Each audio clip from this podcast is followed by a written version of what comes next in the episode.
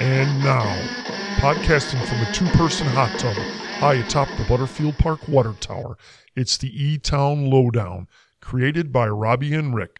And now, your handsome hosts, PK, Rick, and their highly paid intern, Malord. Welcome to another special edition of the E Town Lowdown COVID 19 pandemic. Today is Wednesday, February 17th. And my guest is Dr. Michelle Mazier. She was with us last week. She is the co chair of the COVID 19 Incident Command at Elmhurst Hospital, and she is also the medical director of the Immediate Care and Walk In Clinic. How are you, Dr. Mazier? I'm great. Thanks, Rich. Thanks for having me. Glad to have you back. You've been on the podcast a few times, and I'm sure that all the attention you get on the podcast is way more than the attention you get with all those TV interviews you do. It, I get equal attention from both. The podcast is pretty popular. Okay. Thank, thanks for uh, humoring us. But um, so, could you give us a little uh, um, bit of a an update on uh, the COVID patient census at the hospital? I can. So overall, overall, uh, trending in a um, a positive um, direction. So this week we have 26 inpatients right now. Three of those are on ventilators. We have three patients that are waiting for our COVID results. We have had a total of 168 deaths, and we have discharged 1,483 patients. Overall in DuPage County, to date, 75,140 positives with 1,244 deaths. And then in the state, 1.17 million positives with 22,199 deaths. So I think important last week when we talked, we had 32 inpatients. This week we have two, 26. So we're seeing a steady decline in that number, which, which is good. You know, from the outside, when I hear that number 26 compared to what it was three or four times that, well, not four times, but maybe three times that, um, it seems like, wow, that's relief. It's down to 26, but you still have 26 folks there Yeah. with COVID. So it's, it's still a serious situation there, isn't it? It's still here. It's still here. We have 26 and we have three on ventilators. So those three patients on ventilators, you're looking at typically prolonged hospitalizations, and those are the sickest of the sick. So it's not gone. Um, slowly but surely, it's getting better. We've heard a lot in the media about the different strains of coronavirus that are being uh, uh, found out there. So my question is, how do we know that they're there if we're not testing for the particular strain? And are any local health systems actually testing for that? So the ability to test for the variants is complicated. Um, it would require actual gene sequencing of the virus, and that's not something that's done at you know in your routine lab location. We do not do that here. It is available, but that would be you would find that available in places like tertiary care settings, university settings, and the CDC. We've uh, heard from uh, Pam Dunley several times um, that there just are virtually no flu cases uh, that are being treated at the hospital this year, and it's it's very curious. Is it is it all masks and and if it is, and social distancing, and if it is, is uh, does that necessarily indicate that the flu is not nearly as contagious as COVID? I do think that the precautions that we have taken for COVID have drastically decreased our flu season. This is our typical really busy time of the year with flu. And, and I can speak to the clinical situation. We just are not seeing patients that that you would think, oh, this person must have influenza. It's a pretty typical presentation, and you can typically tell. Um, we, we are testing for it, so we're testing in both the inpatient and the ambulatory setting, and we have not had any. Um, I think it's the masking. I think it's our attention to hand washing. I think it's our attention to social distancing um, that is proving to uh, eradicate our flu season this year. There have been a lot of guidance that, uh, especially from the federal government, that says maybe we should be wearing two masks instead of one. And and obviously, the more masks you wear, the more it's uncomfortable. And we could just put a plastic bag over our head and make sure we don't get any germs. But obviously, that wouldn't be good for our health. So, is it really significantly safer with two masks versus one mask? Uh, this is a timely question. We actually we have a steering committee that meets every week, and we had our infection control team um, pull up everything that was out there from the CDC and bring it back to us so that we could make recommendations both internally and externally. And basically, the recommendation remains that if you have a well-fitted mask, um, you don't need two masks. It's a little different inside the hospital. You need a different level of masking depending on the procedure you're doing. But for the community, the important thing is to make sure that your mask fits. Um, you know, the ones that you can pinch above the bridge of your nose give you a better seal. And the other thing is you want to make sure that you don't have gaps on the side of it. So a well-fitting mask is still um, hands down protective. There's no need for a second mask. The other thing that people at home can do to test if their mask is, you know, thick enough, the CDC recommends a um, a two-layered mask. So if you hold it up to the light, you really shouldn't be able to see much light through it. Um, so as long as you have a quality mask that fits, you you don't need two of them. I see a lot of those disposable masks, the light blue ones that that look like something you'd see in a hospital, but probably aren't. Um, where there are big gaps on the side, so uh, that's obviously concerning, isn't it? It is, and you know what the other thing is? There's lots of little tricks that we as as healthcare workers have learned. And if you go online and kind of Google how to close the gaps on the side of the mask, there's all kinds of tie it in a knot and then loop it around your ear, double loop it, that kind of thing. So so people can make sure that their masks are fitting properly. A staple gun's probably not one of those methods, right? That is not a method, no. but uh, can you give us an update on the number of employees, uh, either at the hospital or in the health system, in terms of percentage who have been vaccinated? Yeah, so across the system, we are at 66%. Um, and we and I spoke to this a little bit last week. We're slowly seeing it increase. We are seeing um, we're still doing outreach to those people that have questions. We have several people on the medical staff who have offered to go to department meetings and talk to, to large groups, small groups, individual, one-on-one. We answer questions by email. So we are answering questions and we're, we're slowly watching that number um, tick up. But I think, you know, of course, our, our goal is 100%. We know that that is not, um, 100% is not attainable. There will be some people who have a contraindication to the vaccine, but 66, and we're, we're going to keep working on getting that number higher.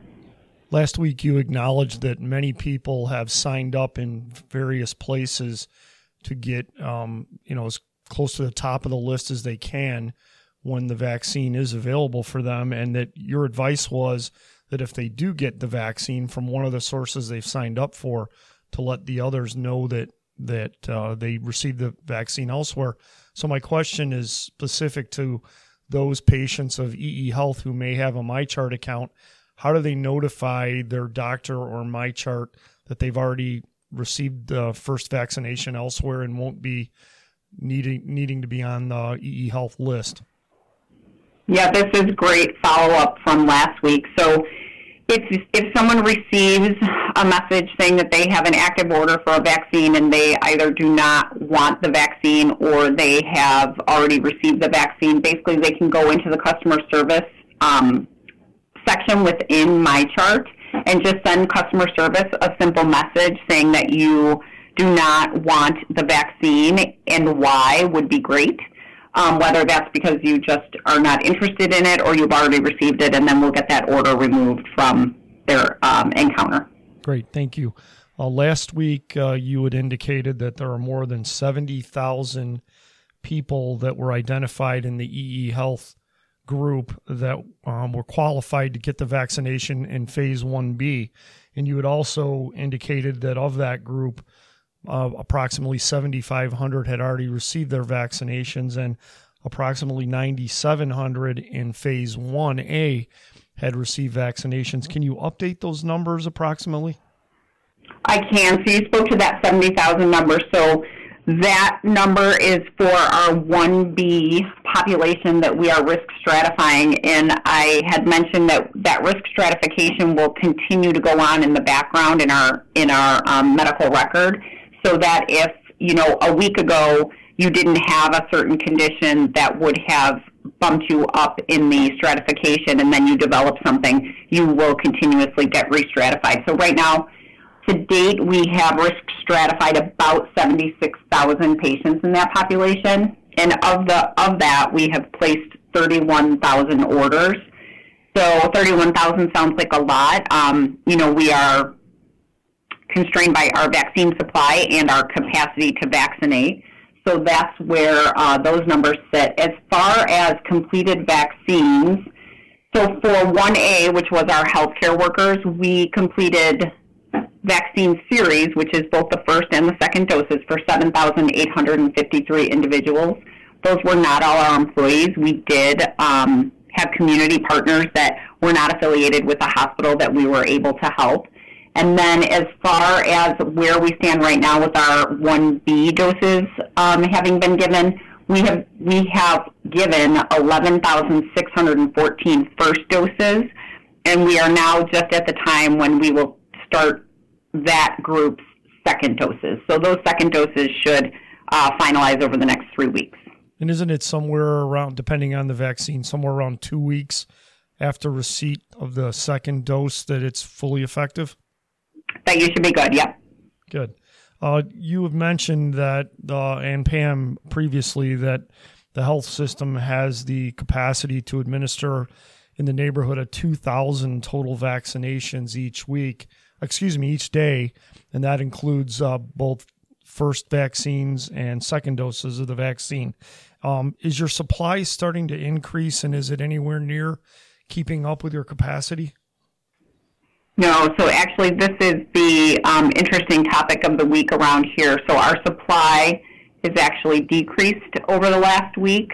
Um, I'm going to take this out a little bit to the county level. So, we meet regularly with the county. Um, it's really been a great partnership between all of the healthcare systems um, and DuPage County Health Department. And what we have found is that our capacity within DuPage County to vaccinate is about 52,000 doses a week um, among 53 providers. And for the last two allocations, DuPage County has received 2,450 doses from IDPH. And so what that translated to us is that we did not receive vaccine allocation last week or for the week coming up. Um, we we have received those second dose vaccines that were guaranteed. So where that puts us right now is that today is the last day that we have first doses available for now. We, we are hopeful that this is temporary. And what we will focus on now is completing those second dose vaccines until the supply is back up. So, what's the first day that you would potentially receive first dose vaccines again? Is are we talking a week and a half out or a few days out? No, we're probably talking close to two weeks. Wow, that really puts it in perspective. I think it's important for the community to know um, there still are other resources. So anyone that comes to me, you know, of course, I get asked a lot, can I can I get a vaccine? And so those um, people, we are really still recommending sign up with your local health department. There are pharmacies that are now capable of vaccinating, so it's important to use all your resources. And again, the goal of the county and the state is to be able to vaccinate everybody that wants it. We're hearing lots in the media about the delivery from Pfizer and Moderna to Illinois is going to increase in the near future, and we are hopeful that that's going to be true and that we'll be able to get right back to doing our first doses along with our second doses. Well, my next question um, is kind of somewhat irrelevant in light of the answer you just gave, but if and when the the vaccine is available, and let's say you're able to give more than two thousand, or that you have enough doses to give more than two thousand a day, is there a plan in place to expand your capacity at some point? So we have groups that really work on operationalizing this vaccine on an ongoing basis. It's it's really been a challenge because of the you know storage limitations and not knowing how much and when we will receive it. So we stay in contact with the county and we will. Um, we're, we're flexible. We'll, we'll work with what we have to make sure it's getting out there to the community. Great. Do you have any um, insight as to when the Johnson and Johnson vaccine might be approved and when, if it's approved, that it might be available for uh, healthcare systems? So Johnson and Johnson applied for their emergency use authorization on February 4th, and typically there's about a three-week um, review process that goes on. So I would anticipate that we're going to start hearing a lot more about it in the next week or so. And we've read a lot about the fact that Johnson and Johnson is a one-dose vaccine, and it sounds like the effectiveness is less than the other vaccines that have already been approved. And from what I've read, it's somewhere around two thirds effective or 66% effective at preventing um, at least moderate cases and 85% effective at preventing severe cases. So, you know, I'm sitting here saying, well, that's about how the general public does with the virus. Is that additional protection in addition to just the fact that the virus doesn't doesn't end up being severe in most cases anyway? You know, I, I kind of want to re- reframe this a little bit. Um, so I think the way to think about these numbers with 66 and 85, and it can be so confusing to the public. And if you try to read some of these studies, you'll make it through two sentences and give up because they're they're really difficult to interpret. Um, I think the important thing to remember is that the goal of the vaccine is not to prevent people from getting a common cold, right? The coronavirus has been around as a common cold. Yes, this is a novel virus, but the goal is not to prevent people from getting a common cold. The goal is to prevent people from getting severe illness that leads to either hospitalization or death. And the interesting, um, the interesting number that we didn't talk about is that in the Johnson and Johnson trials, they did not have any hospitalizations or deaths at 28 days. So I think um, I think that when you kind of reframe the conversation like that, it doesn't sound so bad because 66% doesn't sound great. But when you reframe it and kind of change the way you think about it, um, I, I think it's a valid option for vaccinating. Um, so we're, we're eagerly waiting for that to, to be approved.